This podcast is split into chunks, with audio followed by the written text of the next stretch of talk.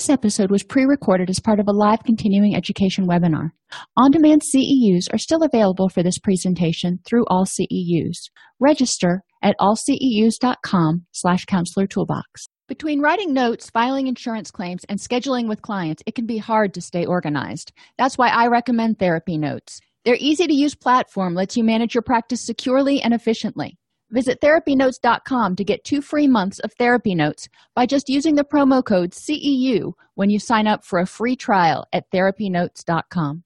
Hey there, everybody, and welcome to today's presentation on the psychological impact of quarantine and what we can do to reduce it. I am your host, Dr. Dawn-Elise Snipes. This presentation is based on the psychological impact of quarantine and how to reduce it, a rapid review of the literature put out by the Lancet today. So, this is new news that you're getting as it breaks. In this presentation, we're going to review the effects of quarantine and explore ways to mitigate these effects. So, what are we talking about here? Well, typically, quarantine means the separation and restriction of movement of people who have potentially been exposed to a contagious disease. So, that's going to affect potentially, or affecting right now, a very, very small aspect of the uh, population. However, during a contagious outbreak like influenza, SARS, H1N1, Ebola, etc., and that's where all these studies were drawn from, many people choose to voluntarily restrict their movement to prevent getting ill. So they're on what we might consider a self imposed quarantine. They may not even have any symptoms, but they don't want to get in contact with people who might be carriers or who might have symptoms. And that's one of the scary things about COVID right now is people can be carriers without having symptoms. So I think that's partially contributing to some of the panic. Many of the principles we will discuss here also apply to extended sheltering in place, which people experience after hurricanes or blizzards or other things where they may not know what happened on the on the outside so speak. People who are quarantined or who have to shelter in place for more than 10 days often show significantly higher post-traumatic stress symptoms. Fears about their own health or getting sick and infecting others may continue for several months post quarantine that's really important to recognize that as soon as the problem is over or as soon as they've tested uh, negative for the for the virus or for the illness or whatever that doesn't mean that their fears aren't going to continue. Usually the um, continued fear goes on for months. There's hypervigilance to any symptoms of the illness. Now, think about how you are just during a regular day or week or whatever, especially during flu season, when you start washing your hands more diligently and being alert every time you get a little sniffle. You're like, oh, I hope this isn't the flu. Part of that's because we know if you can get some of the flu medications within i think it's the first 48 or 72 hours that it greatly reduces the severity and duration of the flu. So you want to catch it quick which means people are more hyper vigilant to every little ache pain sniffle sneeze whatever. And that can cause people to focus too much on illnesses and even create some um, somatic symptoms because of their stress. That stress that they experience as a result of this hypervigilance also has the unfortunate side effect of reducing their immune system. We really want to help people reduce their stress to keep their immune system up in the case of outbreaks especially and there's high risk populations like pregnant women, parents of young children, and the elderly also show more distress and more negative rumination or more thinking about the disastrous consequences or fear about what could happen. And that totally makes sense, which is why it's important to provide them with accurate, clear, consistent information. Transparency is so key. And in today's world of the internet, you can go onto multiple news sites. And I can tell you with this current outbreak, you can go onto multiple news sites and multiple agency sites and get multiple different uh, accounts of what's going on, how bad it is, how bad it's going to get. You know, there are some that are more fear mongering, and there are others that are saying, We got this. And it's very confusing, and it makes you wonder who's telling the truth, which creates a general sense of anxiety and unease. Is really important, and I think the government at this point in time is doing a really good job uh, by appointing Mike Pence as the sort of lead person to make sure that all the information that is being disseminated is consistent across places. And we're going to talk about some more interventions later, but information is so key in the short term during quarantine, whether you're mandatory quarantined at a hospital or a shelter of some sort, or you're voluntarily quarantining or self sheltering in place, there can be separation from loved ones. You may not be able to visit as you would. The beauty with technology now is that as long as people have access to Wi Fi, internet, mobile devices so they can connect with their loved ones and keep tabs on them. You know, if you have parents who are elderly who are three states away, the internet allows you to continue, even if you're sheltering in place and they're sheltering in place, you can continue to connect, check in on them, make sure they're doing okay.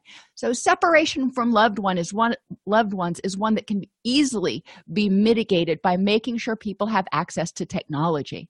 Detachment from others is another short-term problem. Sometimes people are so stressed about getting sick in the case of, of illnesses and pandemics that they don't even want to deal with other people. They can't deal with any more input about the pandemic. They can't deal with any more input from others. They can't deal with the stress of potentially being exposed to someone who might be ill. They just don't want to be around other people.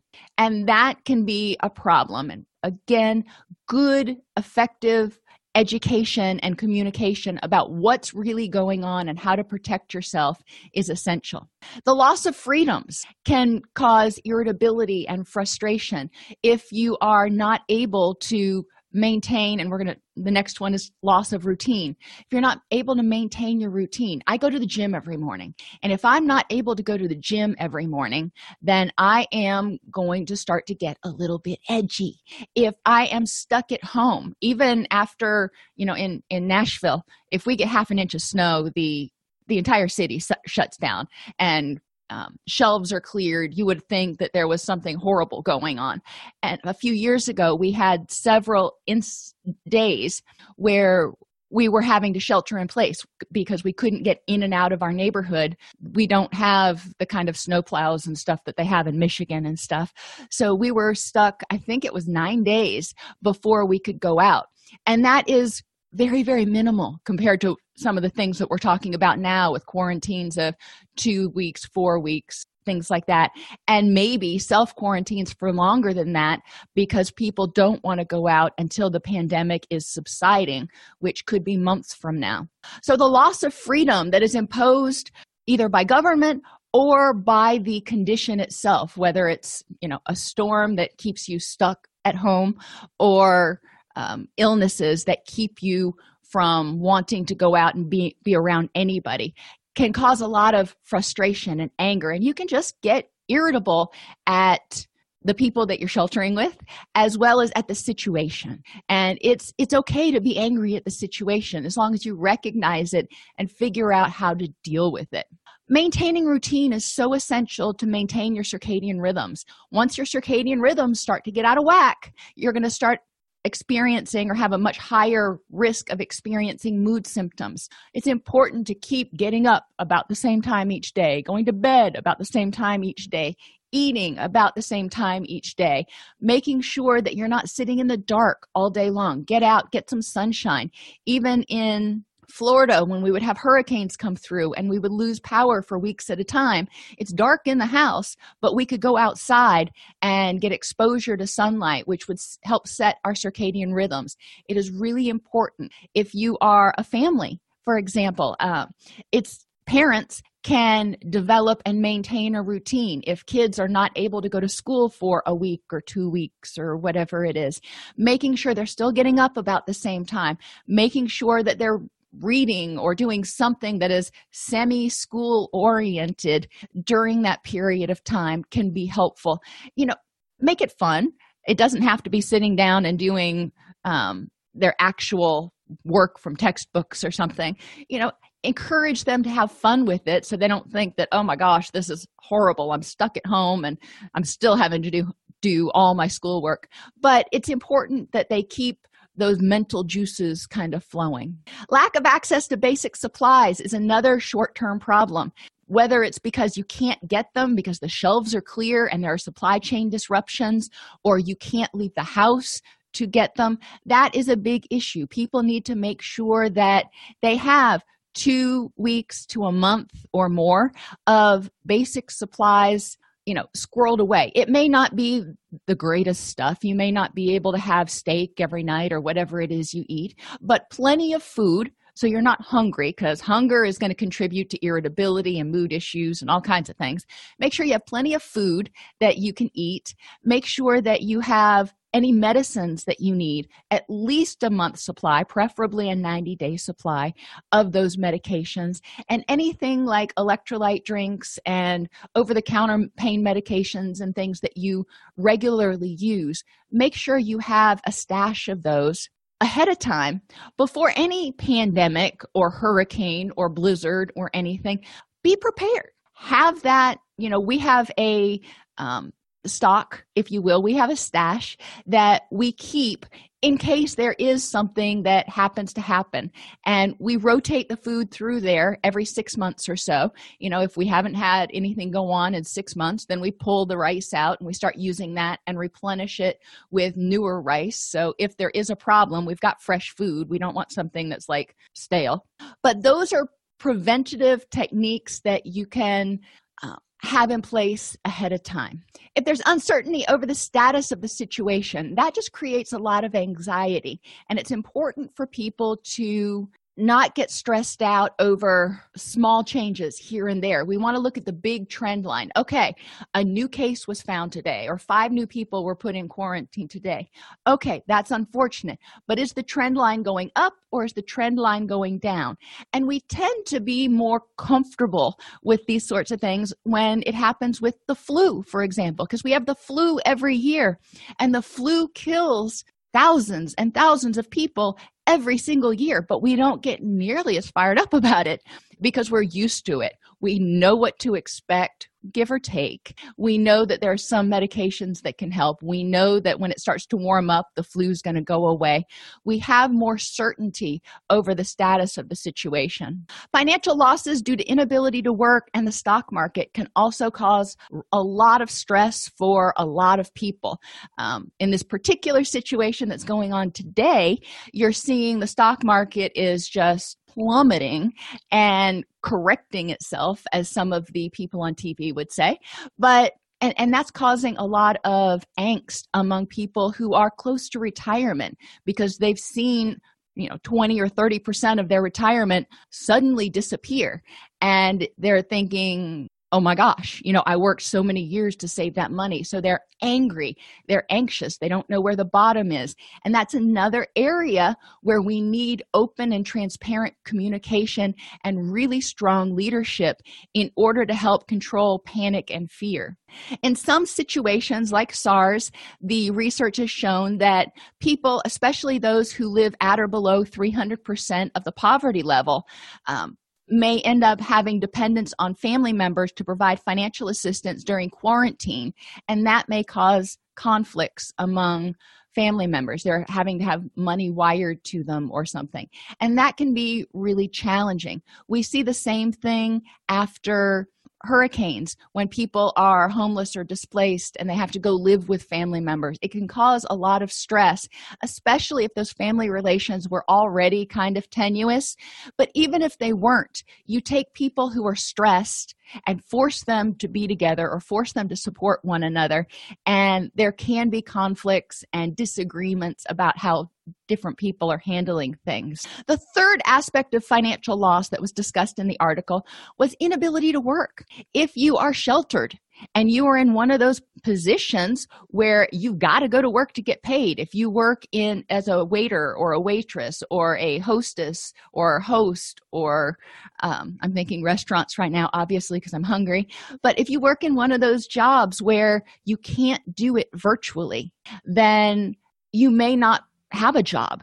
You may lose your job. You may not be able to go to work if you are quarantined which means you're not going to you may not be getting paid, which can contribute to significant financial losses for the individual. Now, some people, again, through the advent of technology, are able to maintain their jobs. Um, fast food places and restaurants potentially um, may be able to keep a skeleton staff to run the kitchen and do a lot of delivery. Um, delivery procedures would have to be altered to minimize contact between the person who's ordering and the person who's delivering. So you know they don't um, expose each other and lots of hand washing and stuff. But i can see ways that protocols can be put in place where delivery could happen. That would mean that things like amazon and walmart and kroger and other stores that have a big online presence could still create protocols where they could deliver basic non-perishable necessity. And in the case of local grocery stores if they were able to keep their shelves stocked then they may be able to even de- deliver perishables which a lot of big cities grocery stores are starting to deliver perishables which is awesome for people who are homebound but that's a whole different issue. So be creative and don't start freaking out um, initially that everything's going to close down but do recognize that people who are dependent on a job that they can't do virtually uh, may start losing a lot of work hours start losing a lot of money which is going to impact their ability to pay their bills pay their mortgage those sorts of things. The government may have to put in some stop gaps in order to assist those people if the quarantine goes on if a mandatory quarantine goes on for a long period of time. Now if it is a voluntary sheltering in place. The person just doesn't want to go out. That's a whole different thing and they're probably not going to be able to access any sort of government relief or benefits if it wasn't a government mandated quarantine. Other short-term reactions in the case of potential exposure to whatever it is. The acute stress disorder is found to be about 34% for people who are under mandatory quarantine versus 12% for those in the general population. So thinking about the current covid outbreak uh, people who are under mandatory quarantine um, are much more likely to develop symptoms of acute stress disorder than the quote general public like us who are out here and still trying to figure out what's going on with this with this illness. Exhaustion. When you're stressed and I'm your HPA axis or your threat response system ramps up, and that tells your body there is a problem, there may be a problem, we need to gear up in case we need to fight or flee. So you are running hot, if you will. It's kind of like uh, revving the engine on the car and getting ready to take off from the line. Your body is primed. Well, doing that for too long leads to exhaustion and irritability, anger, insomnia.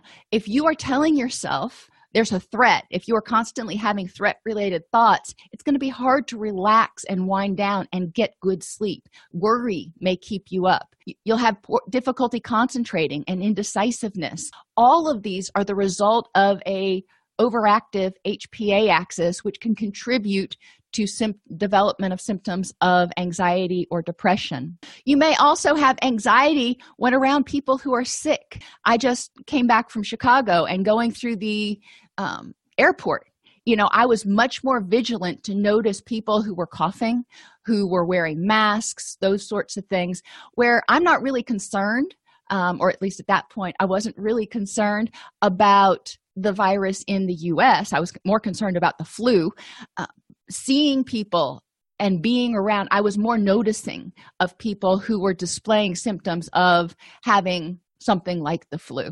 Deteriorating work performance can happen for people who are still working um, despite, you know, sheltering or despite what's going on because they are exhausted because their anxiety is running higher because they're so distracted by the potential of the illness that they can't focus at work. And reluctance to go into public and consideration of resignation from work are also things that happen when viruses, when illnesses become a pandemic, become super problematic. People may start considering what to do. Um, think back to H1N1 or the SARS or Ebola.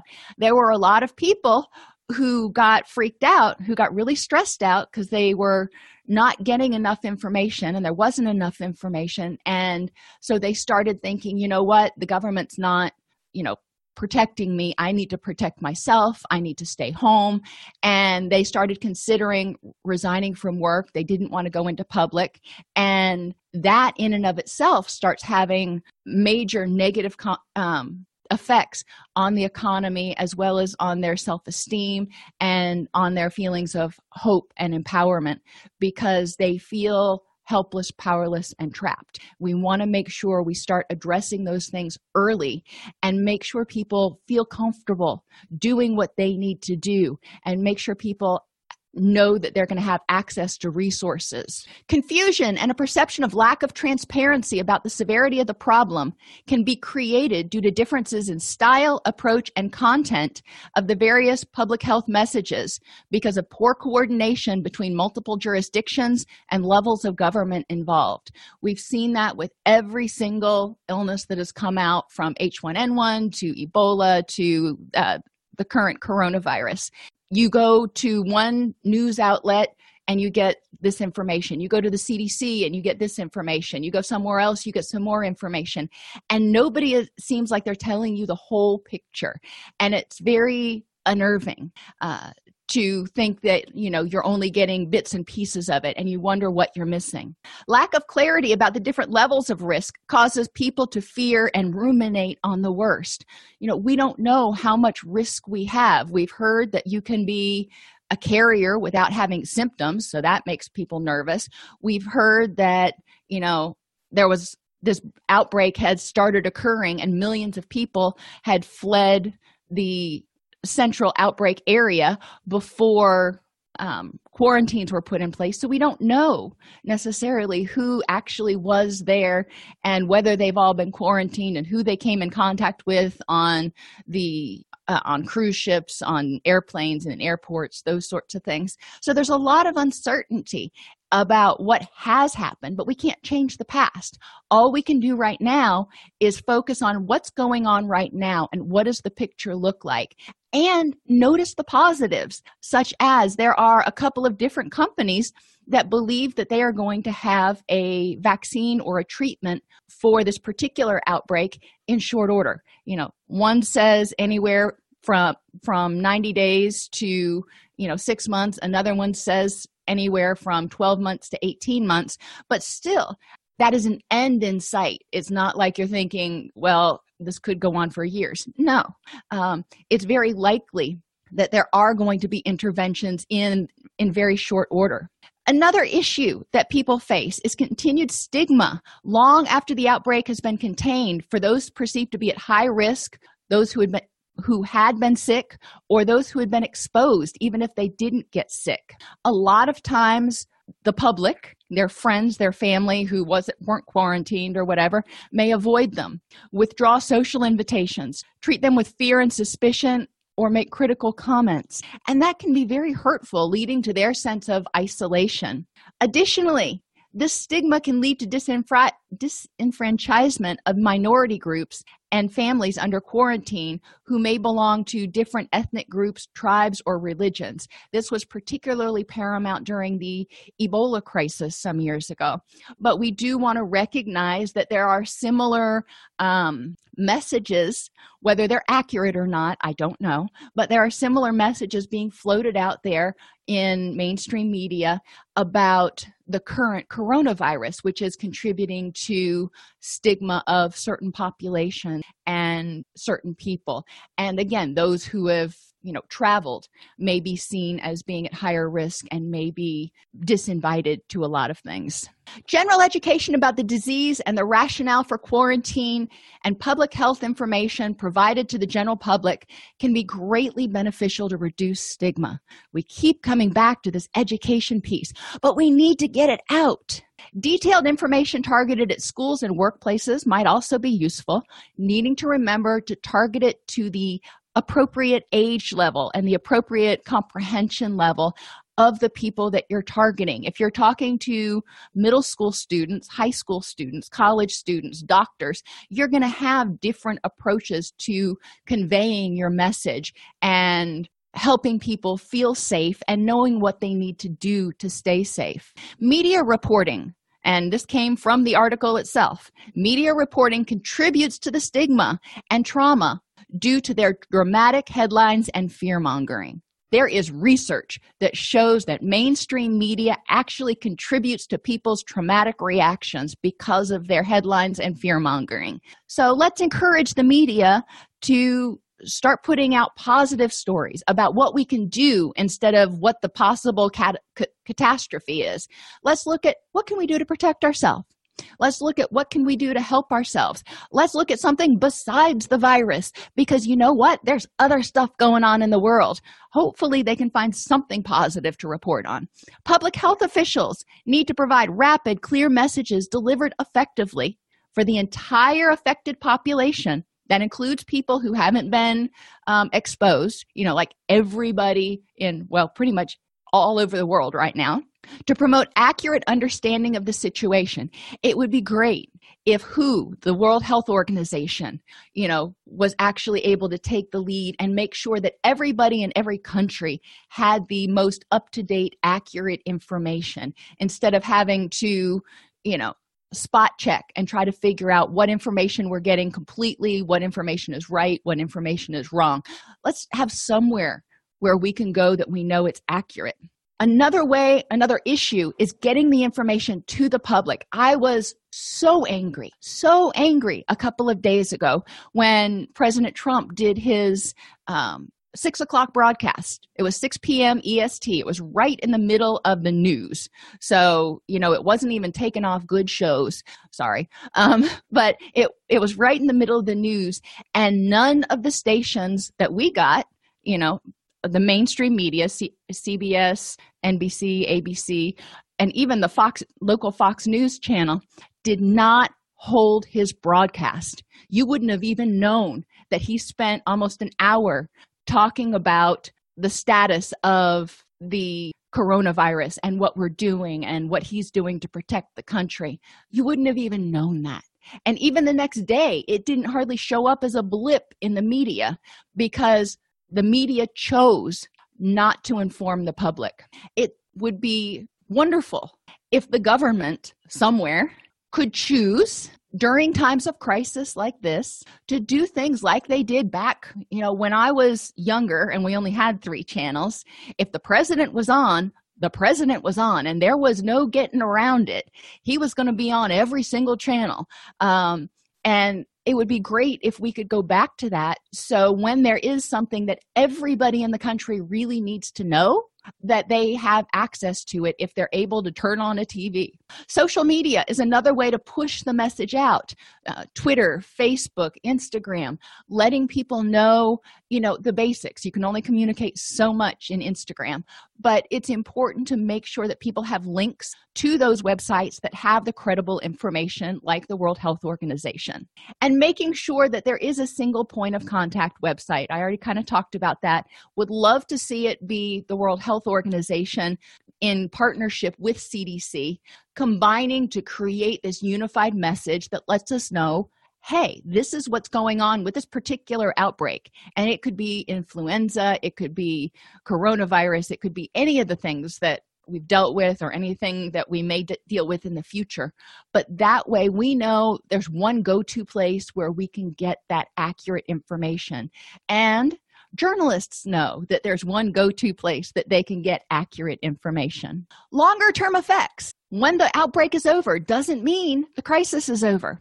Three years after the SARS outbreak, alcohol abuse or dependency symptoms were positively associated with having been quarantined or worked with high risk populations. So, those people who were in law enforcement, military, what, whoever they used to control the SARS out, outbreak and enforce quarantine, the medical professionals, anyone who came into contact um, had a much higher risk of substance dependence. After quarantine, many participants continued to engage in avoidance behaviors such as minimizing direct contact with patients or just not reporting for work. 54% of people who'd been quarantined continued to avoid those who may be coughing or sneezing and tended to have higher anxiety whenever they were around somebody who was coughing or sneezing it triggered that stress reaction. Even if it was just you know allergy that particular behavior of sneezing we'll say um, would trigger a stress reaction in them. 26% of people after a pandemic um, avoided crowded pla- crowded places especially those that are enclosed like movie theaters concerts um, you know to some extent crowded restaurants subways those sorts of things. 21% avoided all public spaces in the months following the quarantine period. It is really vital for the economy of every country not just the us that we get a message out there once we get a hold on this virus. Um, about what to do to stay safe and help get people out and back into public places and back patronizing stores and going back to work to make the goods we need to su- stock the shelves in the stores and supply the restaurants. It is so important to communicate effectively about what we need to do and the fact that you know what we are safe and we do know what we're doing. We need to make sure that the people who are communicating that message actually sound like they are believable and they know what they're talking about. And this is goes back to that transparency and unified message. Longer term behavioral changes after the quarantine period included continued vigilant hand washing avoidance of crowds and lack of access to basic supplies was associated with continued anxiety and anger four to six months after release. Now, this means during the quarantine period, if people lacked access to basic supplies, then they were constantly worried that it was going to happen again for four to six months after the quarantine period. They may have been stockpiling food and they may have been anxious and worried that they weren't going to be able to um, keep an adequate supply of their medication. Supply chain disruption is a huge issue, especially for people who are on daily medication. We need to put the message out there about what we plan to do as a government, as a country, as a um, healthcare provider to ensure that people can access the medications and supplies they need to meet their basic needs. That's going to help people feel a lot calmer.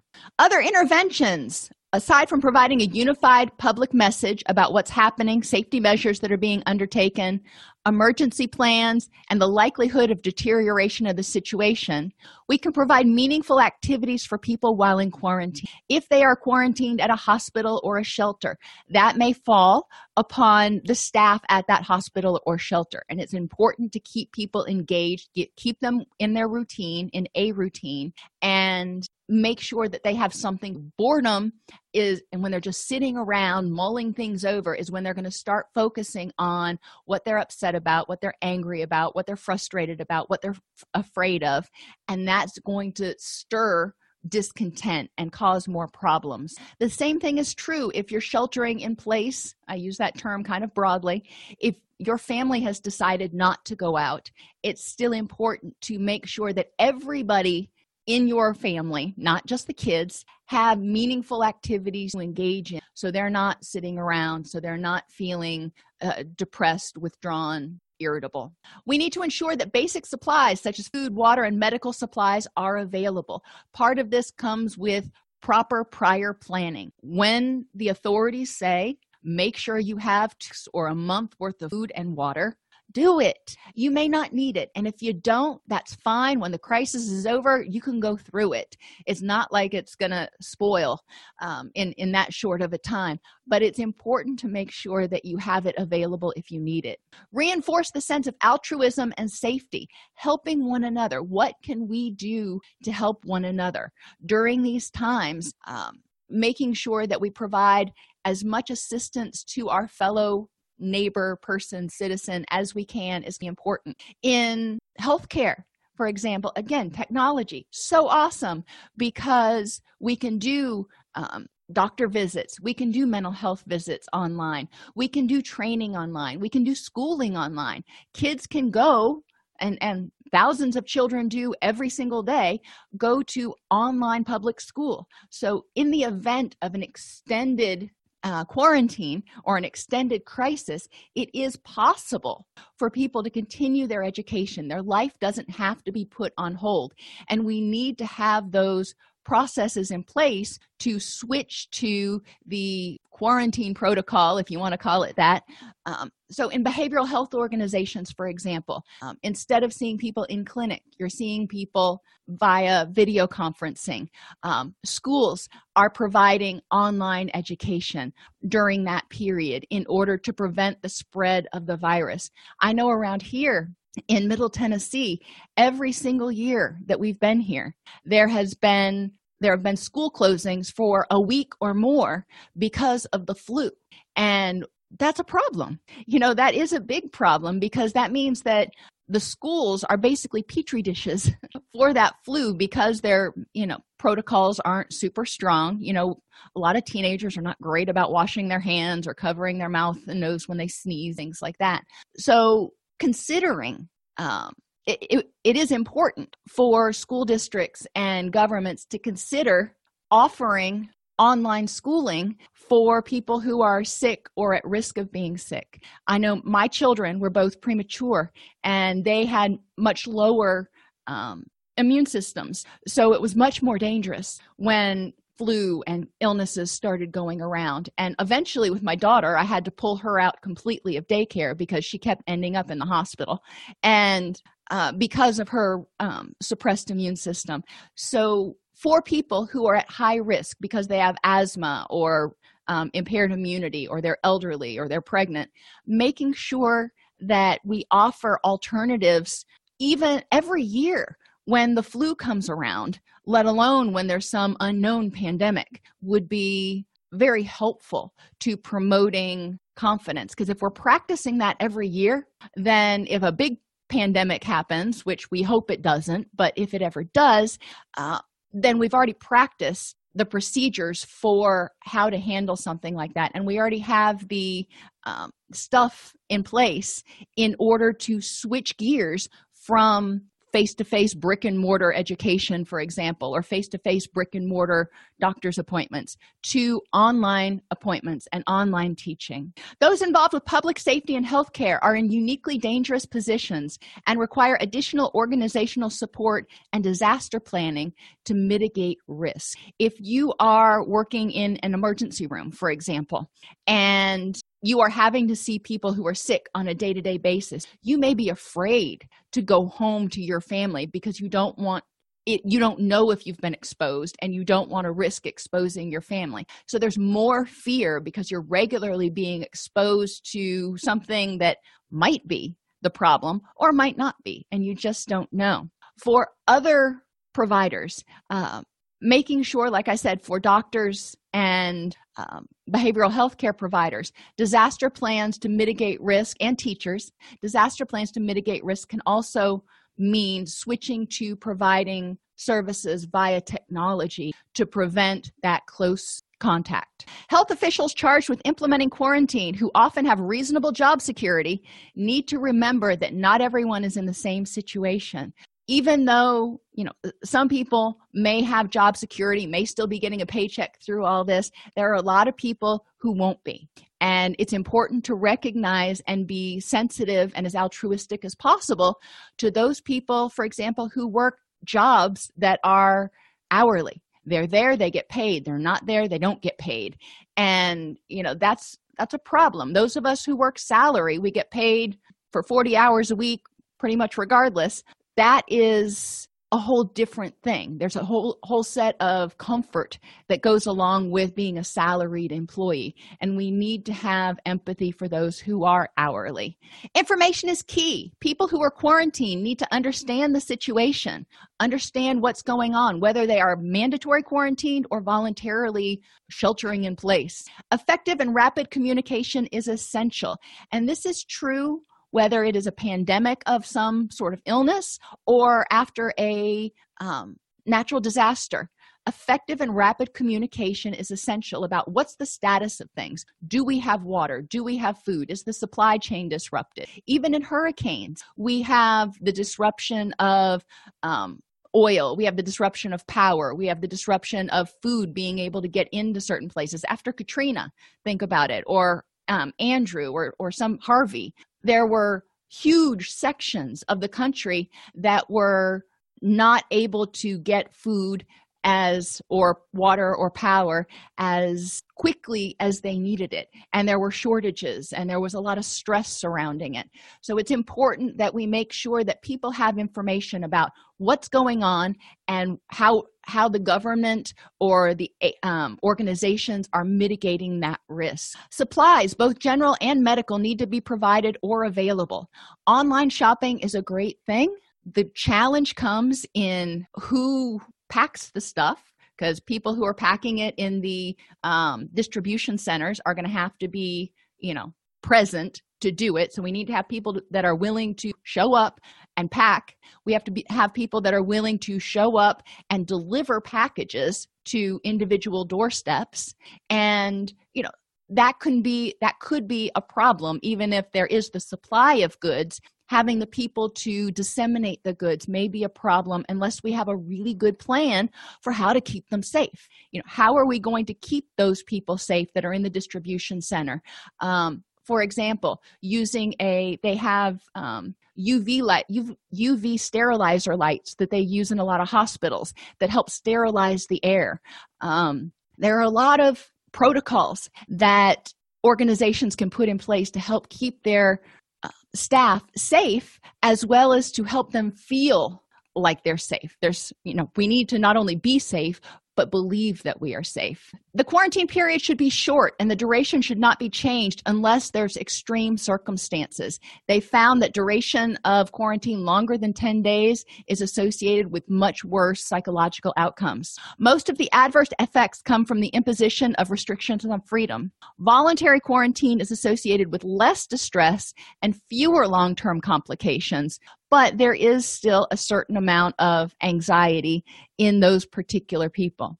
Public health officials should emphasize the altruistic altruistic choice of self isolating for people who think they may have been exposed in order to help the government, because the government can't be everywhere all the time, in order to help the country contain whatever issue might be going on if it is a infectious issue. There was a lot of information in that article, and I encourage you to read it. But I hope that summary provided you some tools in order to know what you can do in your community in order to help mitigate the psychological consequences of the uh, current situation.